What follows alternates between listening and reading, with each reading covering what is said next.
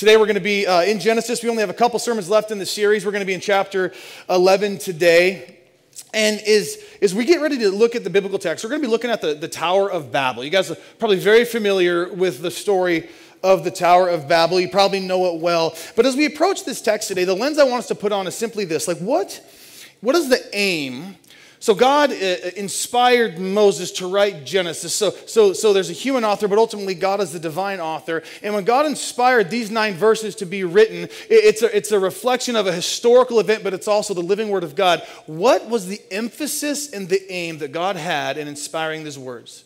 And you and I today, we gather here uh, and we want to put ourselves under that word to hear the very thing God wants us to hear. So that's the question we're asking is what was God trying to convey to us. What is God conveying to us in and through His Word here? And as I think as we look at this text, we're going to see that God, in His grace, uh, will undo godless plans. We're going to see that God, in His grace, will undo godless plans. As I was thinking about that kind of big idea for the sermon, I, I got myself thinking about my own personal life. I was just visiting with Mike over here. My first career out of college, I was a teacher. My wife and I dated in college. We were both education majors. We both did sports. And when I realized the NFL wasn't going to come calling after college, I, I, got a job teaching high school in Idaho, up in the mountains, a little town called McCall. And my first job was a high school Ed teacher and a head football coach, and I coached wrestling and track and, and, weights. I wore the short shorts, I had the whistle, I had all of it. I was like your proverbial Phi teacher. And uh, my wife and I were excited. She was the head basketball coach, the assistant volleyball coach, assistant track coach. We were like fully embedded in this little community. And you know, a small little town, uh, about maybe 2,500 people, high school had about 400 kids. Like, like we were just embedded in this little town. And we got married, and real quick, we began to see a vision for our future. Becky and I thought, oh, this is what we're gonna do. This is our life. We're gonna, we're gonna teach. We're going to embed in this little beautiful community in the mountains. And I, I got really kind of into the idea of, of taking all of the passions that I had placed in being a competitor, I wanted to now funnel that into being a coach, and I wanted to be a champion.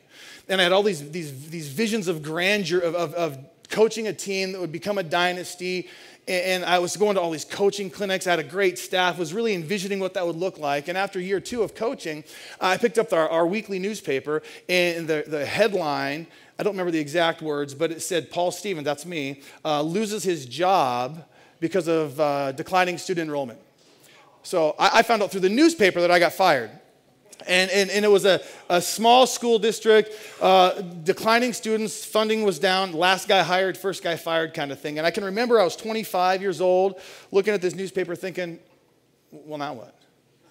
what am I supposed to do? I just moved my wife. We got married here. We moved here. Our plans were to embed and live in this little community. Uh, looking back on it now, I recognized that God was, God was in the destruction of my plans. My plans did not involve him, they were plans that involved me. I recognized that God, in his grace, undid my lofty plans. You see, God, in his grace, will undo godless plans. I wonder if you and I were to sit one on one and have a conversation, if you were willing to trust me with some of the inner thoughts of your life, if you were willing to share with me some of the things you've experienced over the course of your life, I wonder if you'd have a story to tell about how maybe in your life at some point, as you look back with, with the benefit of history and the benefit of knowing how God worked things out, if you could look back at painful seasons in your life, if you might see moments or seasons in your life where God graciously undid your plans that were godless. Maybe you didn't realize they were godless at the time but with history, as you look back, maybe you can see moments like that. Perhaps you undid a relationship that devastated your heart, but you recognize now it was an ungodly and an unhealthy relationship. Maybe he took away a career that was causing you to careen away from him. Maybe God stripped away your sense of self sufficiency. Maybe He dismantled a secular worldview and He made you aware that you could not be your own Savior. Painful at the time, but maybe with the benefit of history, you're able to see that God and His grace undid your godless plans. Would you open up to Genesis chapter 11? We're going to read the first nine verses. You have journeyed through Genesis uh, since November with us at Heritage, and we've seen creation and we've seen fall. We've seen in the fall in Genesis chapter 3, verse 15, as God was speaking a curse over the serpent, God said to the serpent that the, the seed of Eve would crush the head of the serpent. And then God, and that's the first preaching of the gospel. And then God curses Adam and Eve. They learn that they're going to die because of their sin. But you know, the first thing that Adam does in Genesis chapter 3, after he learns that his sin will result in death, the first thing he does is he names his wife Life. That's incredible to me. As they, as they listen to God speak a curse over the serpent, and, as God is speaking to the serpent, he says, The seed of Eve will crush your head. What, what Adam and Eve heard was that even though we have a death sentence, God has made a promise to preserve and bring life one day through the seed of Eve. So the first thing Adam does is name his wife life. But the effects of sin were profound. We get into Genesis chapter 4. Cain slaughters his brother Abel. We look at the line of Cain. It results in Lamech at the end of chapter 4, where Lamech kills a young man for daring to touch him, and he brags about it. Human depravity is awful in Genesis 4. Chapter 5, we see a genealogy that leads us up to, to Noah. And then in Genesis chapter 6, we saw the depravity of humankind, sexual perversion so pervasive that there was not a single person except one on the face of the earth that wasn't fully and entirely just ensconced in sin. And so God, in his grace, brings flood waters. He preserves Noah and his family. Genesis chapter 8, Noah steps off the flood after the world has been decreated and then recreated. Noah gives an offering to the Lord. God makes a covenant with Noah, puts a sign in the sky. You have this great hope with rainbow in the sky that this new Adam, this Noah, things were going to be different. And then chapter 9 dashes all of that.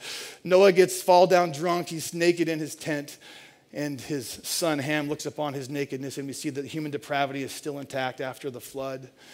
And that brings us up to Genesis chapter 10. Sam preached last week, the table of nations. We see how from from Shem and Japheth and Ham, all the nations of the world. And we see the nations being spread across the world. And we get to chapter 10, and we have a little anecdotal story that's embedded somewhere in chapter 10 chronologically. Let's read 1 through 9, chapter 11. Now, the whole earth had one language and the same words, and as people migrated from the east, they found a plain in the land of Shinar and settled there. They said to one another, Come, let us make bricks and burn them thoroughly. And they had brick for stone and bitumen for mortar. And they said, Come, let us build ourselves a city and a tower with its top to the heavens, and let us make a name for ourselves, lest we be dispersed over the face of the whole earth. And the Lord came down to see the city and the tower which the children of man had built. And the Lord said, Behold, they are one people and they have one language, and this is only the beginning of what they will do, and nothing that they propose will now be impossible for them. Come, let us go down and there confuse their language so that they may not understand one another's speech. And so the Lord dispersed them from there over the face of all the earth. They left off building the city. Therefore, its name was called Babel, because there the Lord confused the language of all the earth and from there, the Lord dispersed them over the face of all the earth. Would you pray with me? Father, I just ask as we, as we dig into your word, as we look at this, this scene, this scenario, this narrative, God, this is your.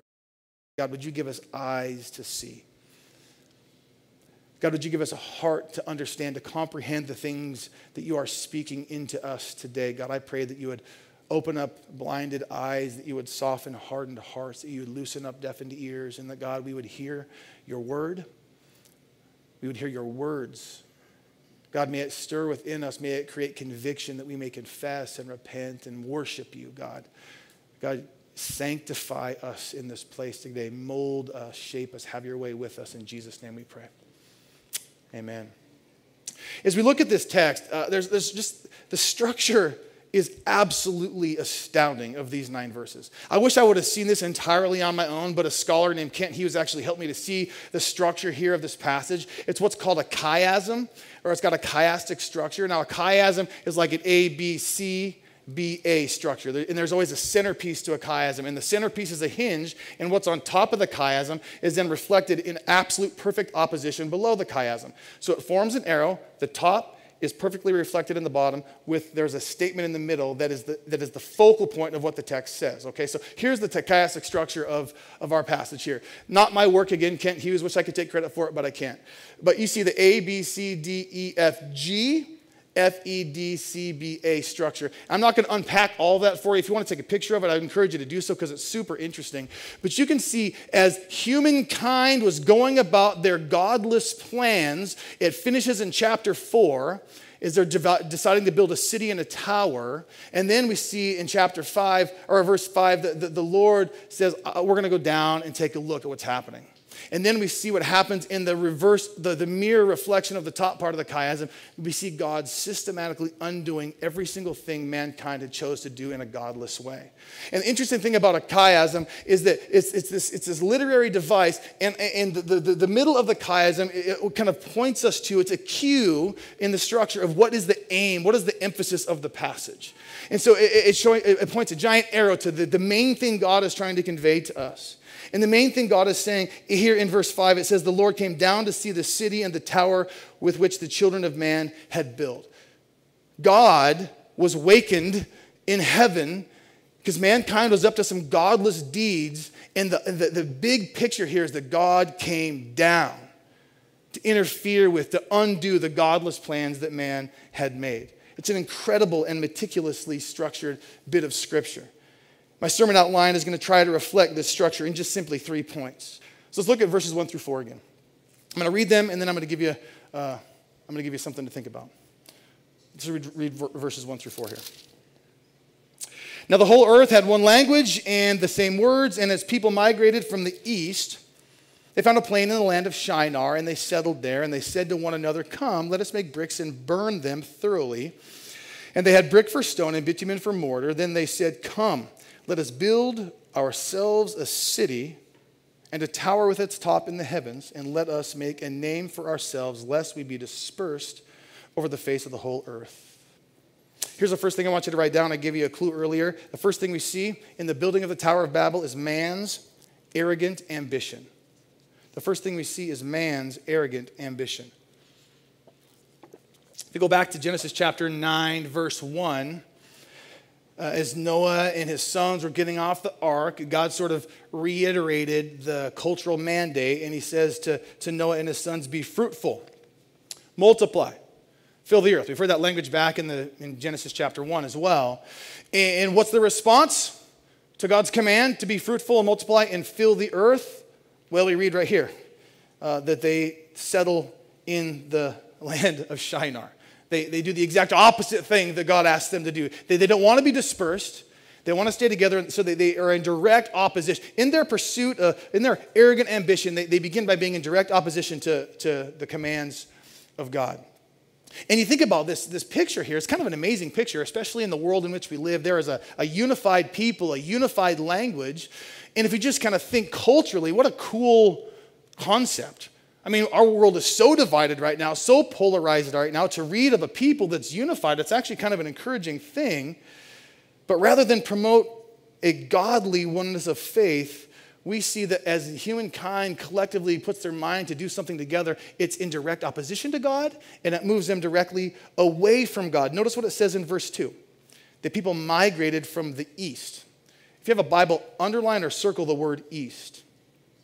This is, this, is a, this is a word we see all throughout Genesis. And every time we read of the word east in Genesis, it's always a moving away from God and a moving towards self sufficiency every single time. When Adam and Eve left the Garden of Eden, there was a, a cherubim placed at the garden, east of the Garden of Eden. When, when, when, Lot left Abram for Sodom and Gomorrah, he traveled eastward. Uh, back in, in, Genesis 25, Abraham's sons has some sons with a concubine, uh, Keturah, and when he has these illegitimate sons, they, they, they, away from his son Isaac, they, they went eastward to the east country. When Jacob fled his homeland, uh, he went to the land of the people to the east. And so there's this picture when people go to the east, it's, it's a reflection of them leaving the will of God, leaving the presence of God, setting out on their own apart from God. Kent Hughes says here in the Tower story, the people's eastern migration depicts universal rebellion. They have moved outside the place of blessing. And they say, Come, let's Let's do this thing apart from God. Verse 3 Let us make bricks and burn them thoroughly, for they had brick for stone and bitumen for mortar. And this little soundbite that Moses gives us is interesting. Why does he reflect this or quote this little quote? He's got nine verses that tell this whole story, but he dedicates an entire verse to tell us the means through which they were going to build the ziggurat or this large tower.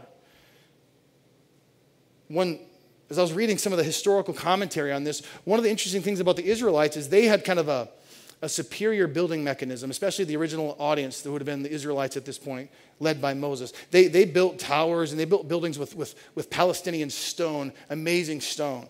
And it was far superior to, to these baked brick clays, and, or these baked uh, brick, uh, bricks, clay bricks.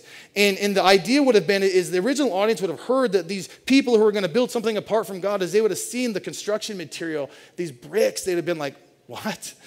It, it, would have been, it would seem foolish to them. And the idea here, in a satirical way, is that Moses is matching the foolish building practices of the, those in Babel with the foolish decision of their heart to leave God. And their arrogant, their arrogant heart motivation is revealed in verse 4. We, we read that they, they are there to simply make a name for themselves. They're not interested in making a name for God. They're not interested in being obedient to God. Their motive is, is twofold. They want to displace God because they want to build a tower to heaven so they don't have to have any dependence on God. And once they're in heaven, they want to become like God. To build a tower that bridges heaven and earth is an attempt to ascend to heaven like God.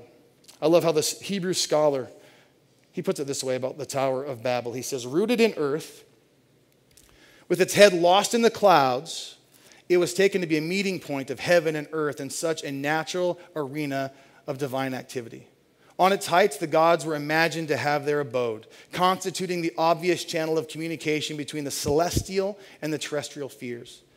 The sacred mountain was looked up as the center of the universe, the navel of the earth. Maybe you guys grew up with like a big picture Bible. I had this picture in my Bible when I was a kid. Uh, we had this big picture Bible that sat on our, our, coffee table. Did you guys ever have that in like one of those big picture Bibles when you were a kid? I used to look at that when I was a little kid and just try to imagine this kind of prehistoric tower and how they built it. And, and, I, and I, as a young man, I tried to imagine could we actually build a tower into the heavens and could this even be accomplished? Was there some sort of advanced archaeological or architectural technologies at this time? But at the end of the day, these were just the fickle plans of fickle man to want to be like God. With God displaced, they, they wouldn't need him. They would make a name for themselves and they would be like God. And as their stated desire unfolds here, I'm reminded of what might have been the opposite, right? They say we want to make a name for ourselves, but what's the shadow side of that? Because I think we have the same ambitions, right? There's times in our life we look at our life, we look at our career, we look at our family, we look at the community in which we live, and we think to ourselves, man, I want my life to count. I, I want to make sure that my life means something, it amounts to something at the end of the day we can get off the rails though when we start to think about what, what, what, that really what's the heart motivation for that. And as these people are saying let's make a name for themselves barely under the surface is this fear that man we are going to be anonymous. No one's going to remember me. No one's going to care what i did. So the heart motive to make a name for themselves the fear that that's born out of is a, is a fear of anonymity. And I, a couple of years ago, I was in Montana on a backpacking trip with my sister and my brother in law and, and my wife, and we were kind of in this old ghost town I'd never been to before. And as we walk into this ghost town, there's these old dilapidated, you know, cabins, probably from a mining establishment back in the late 1800s. And we stumbled onto this old graveyard. I don't even know if it's even on a map. It's in the middle of nowhere in the Pioneer Mountains in western Montana.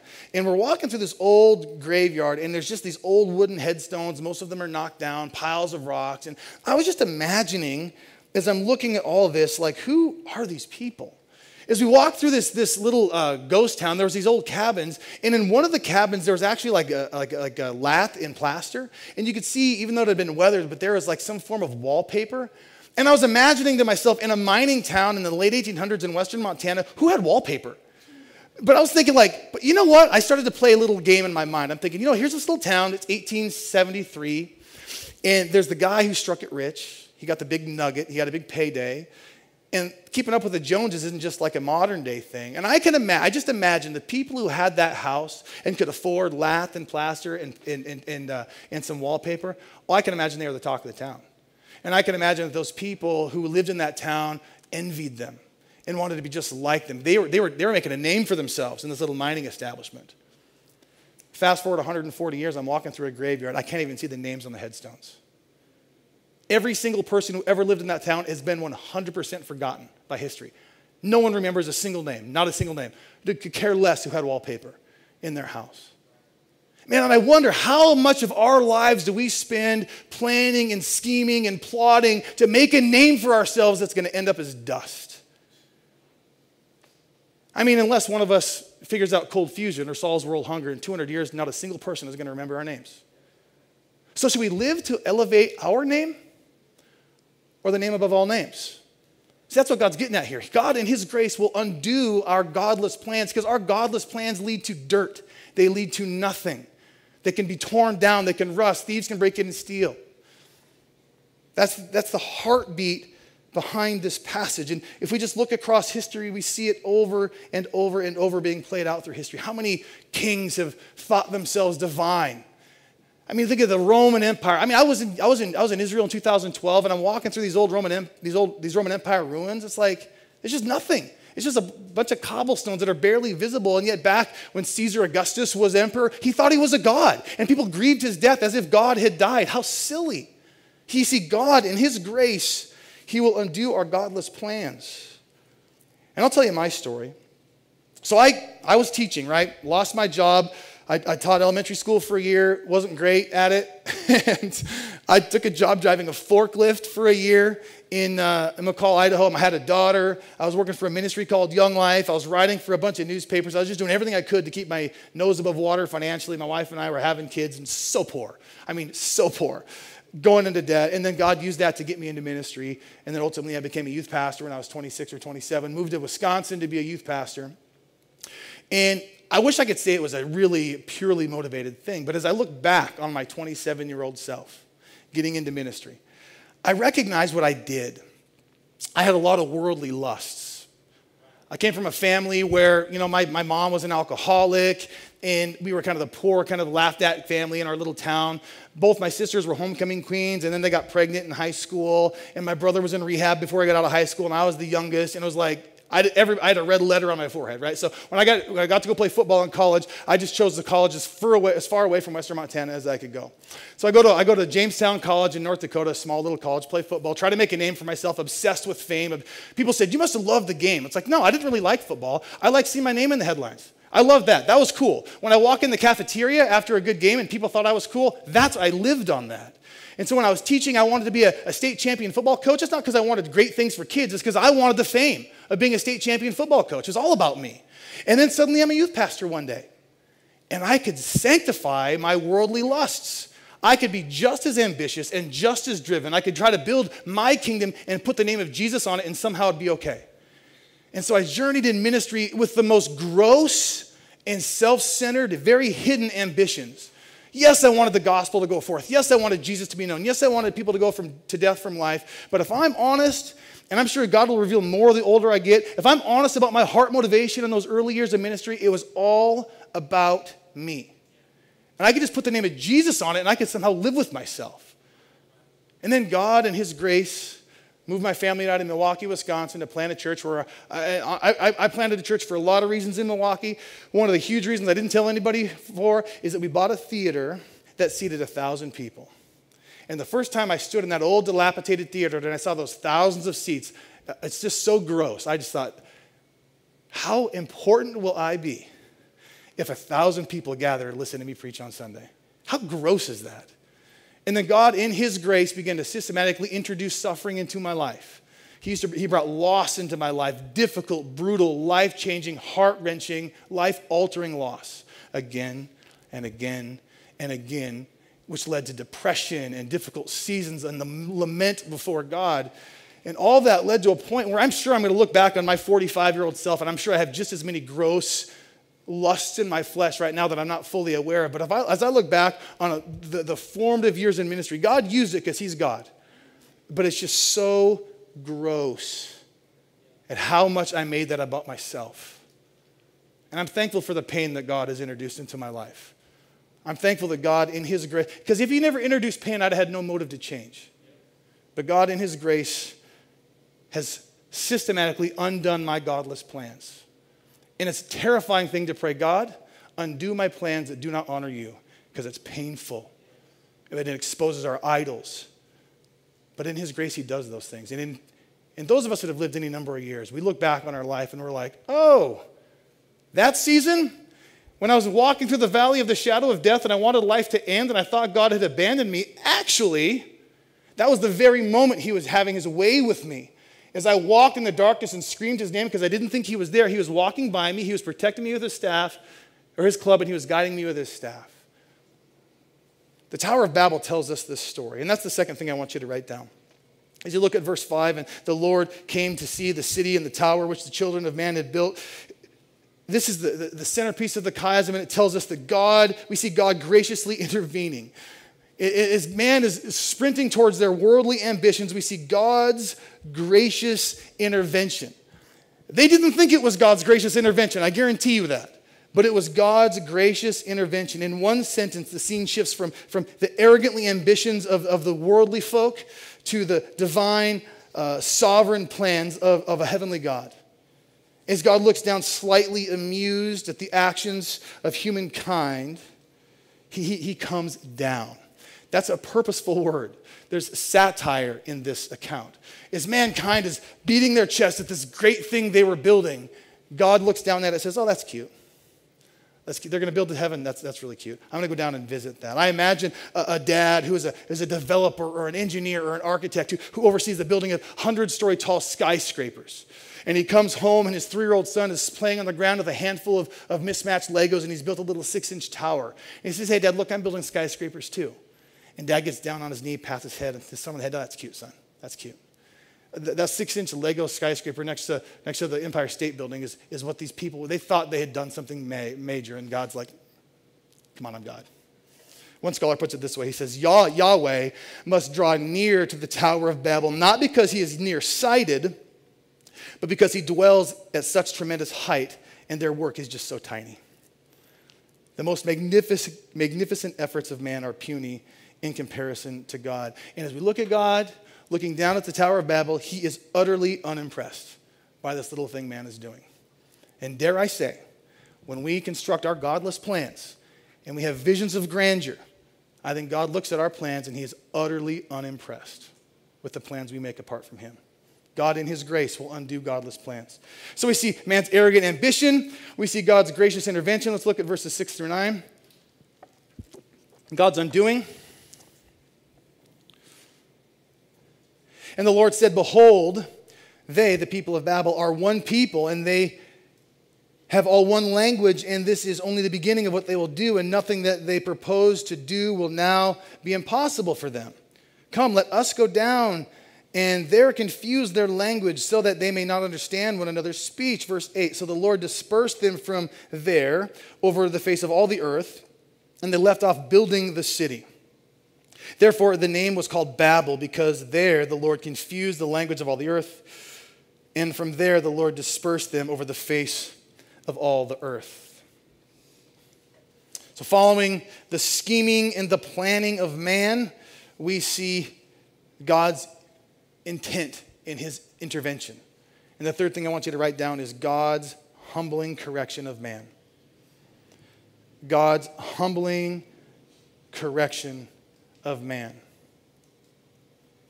We see him systematically undoing all the stuff that man so feverishly set their hand to do. In verse 1, it says, The whole earth had one language. Verse 9, we read that the Lord confused the language of all the earth. He undid that. In verse 2, we read that the people, they found a plain in the land of Shinar and settled there. In verse 8, we read that the Lord disperses them from there all over the face of the earth. He undoes that plan. We see in verse 3 that, that God, the people saying, Come on, let us make bricks. Verse 7, God says, Come on, let us go down and confuse their language. Bit by bit, God undoes all that the people of Babel have done. And his actions were motivated by love. I read this week that he was troubled by what would happen to humanity if the human family was left unchecked. They would build up a delusion of self sufficiency through their false religion, corporate security, and political uniformity. They would throw off God and attempt to rule the universe. And in their delusion, they would never turn to God. Their Babylonian hearts would become impenetrable and irredeemable. And so God intervened.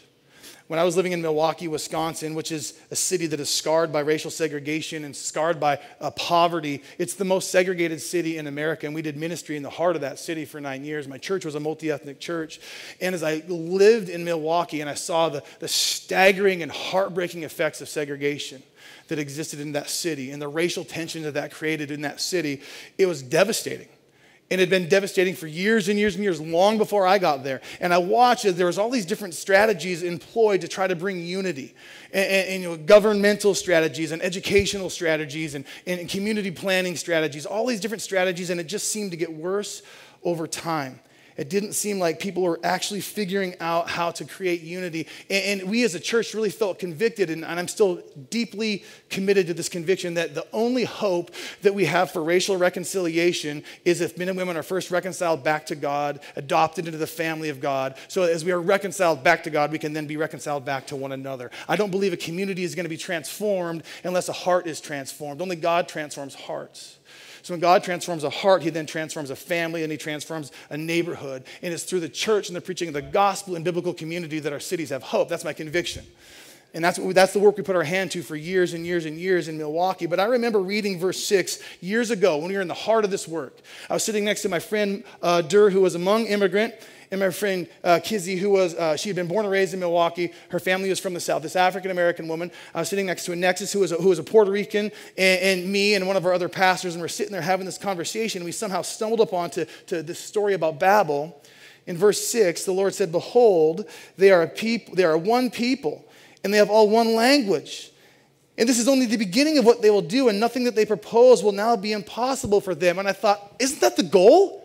In my naivety, I was like, isn't, isn't that my, our city was so broken, so divided, so segregated, there was no unity. And I read in verse 6, but they're unified and they have one language. But then I recognize, no, they're, it's a godless unity. It's, a, it's, a, it's an inch deep unity. No, there's nothing substantive of this. They were unified in their desire to rebel against God and make a name for themselves. That's not unity at all. God, who saw their plans would succeed, he moved to rescue them away from those very plans and he returned them to the land and the blessing that awaited there. One, one scholar puts it this way He said, God makes it clear that unity and peace are not ultimate goals, better division than collective apostasy. They're unified in their opposition to God, and that's not unity at all. John Sailhamer, another scholar, he points out that although by itself the story of the building of Babel makes good sense as a story of human plans thwarted by God's judgment, the real significance of the story lies in, its ties to themes developed in the surrounding narratives within Genesis. And what, what are those themes? Well, the focus of the author since the beginning of Genesis, chapter 1 and 2, has been both God's plan to bless humankind by providing them with that which is good but then also humankind's failure to trust God and enjoy the good that He has provided. That's what's really at play in this text. Again and again in Genesis up to this point, human beings have failed to trust God and enjoy the good that only He provides. They just don't trust Him.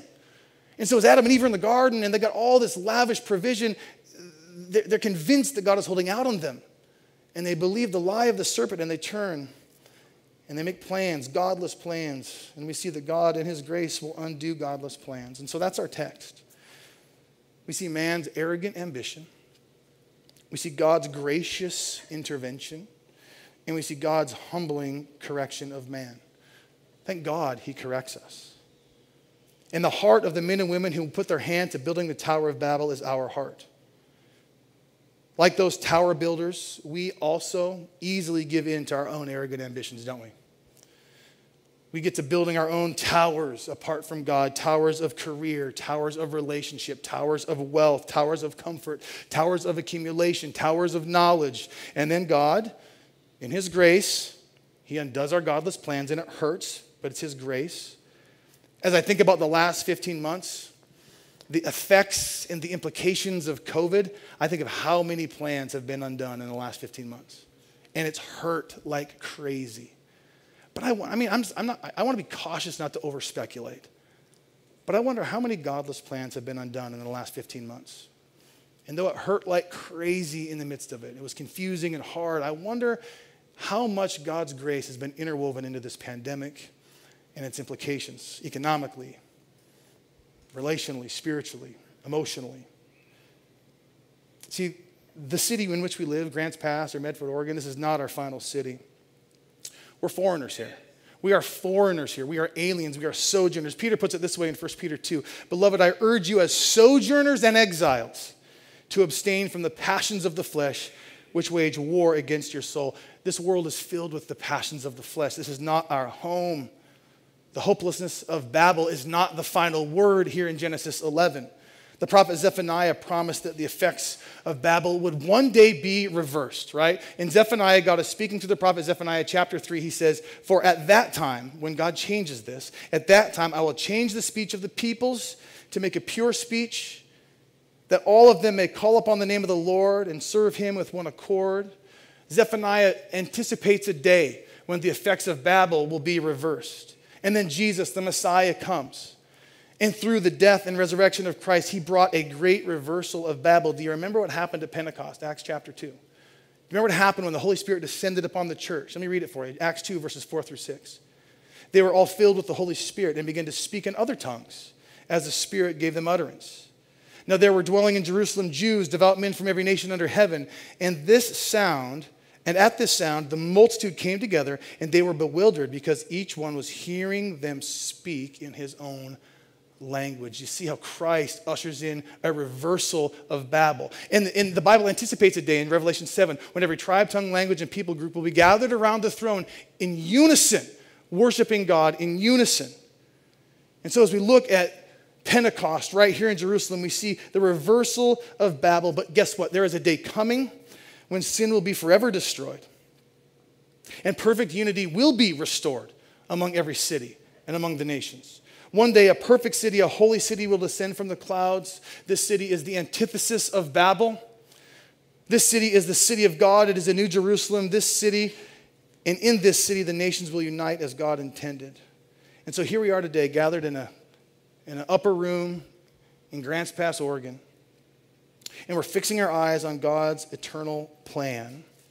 And when we understand His ultimate eternal plans, we are thankful that God does away with our godless plans. They just get in the way. We're thankful that God does away with our godless plans. They just get in the way. We must leave our godless plans. We must give up our God defying ways. We must put away our proud dreams. We must annihilate our arrogant ambitions. We must never set our mind into making a name for ourselves ever. The greatest thing that could be said of you and me at the end of our life, when we breathe our last breath, would be to say, He lived in such a way or she lived in such a way that the name of Jesus was made great. I'm reminded of the words of John. All who did receive him, who did believe in his name, the name of Jesus, he gave the right to become children of God. Folks, God in his grace undoes our godless plans. Let's pray. Father, I'm thankful for the men and women you've gathered here in this place. God, I am thankful that you've given us ears to hear, God, and a, a responsive heart to receive what could be a difficult teaching. God, I, I don't mean to be trite when I say I'm thankful that you undo our godless plans, but God, I am. God, I know that that represents a lot of pain. Because oftentimes we, we, we are constructing plans and we think they're plans that are filled with your will for our lives only to find out later they're not. And so, God, I don't want to be trite about this or simplistic about this, but God, I just do pray that you give each one of us, as we evaluate our life, as we think about the way in which we've, we, we are living today, God, would you give us understanding by, by just the promptings and the, the, the, kind of the revelation of your spirit, God? What, what, what are the things in our lives? What are the plans in our lives? What are the ways in which we have uh, arrogant ambitions to make a name for ourselves? God, would you take that away from us in your grace? God, would you give us your spirit of submission and obedience, God, that we would live our lives, we would breathe our breaths, we would use our hands and feet, our hours and minutes to, to exalt the name of Jesus. God, thank you that you let us be a part of what you're doing. We love you. Pray these things in Jesus' name. Amen.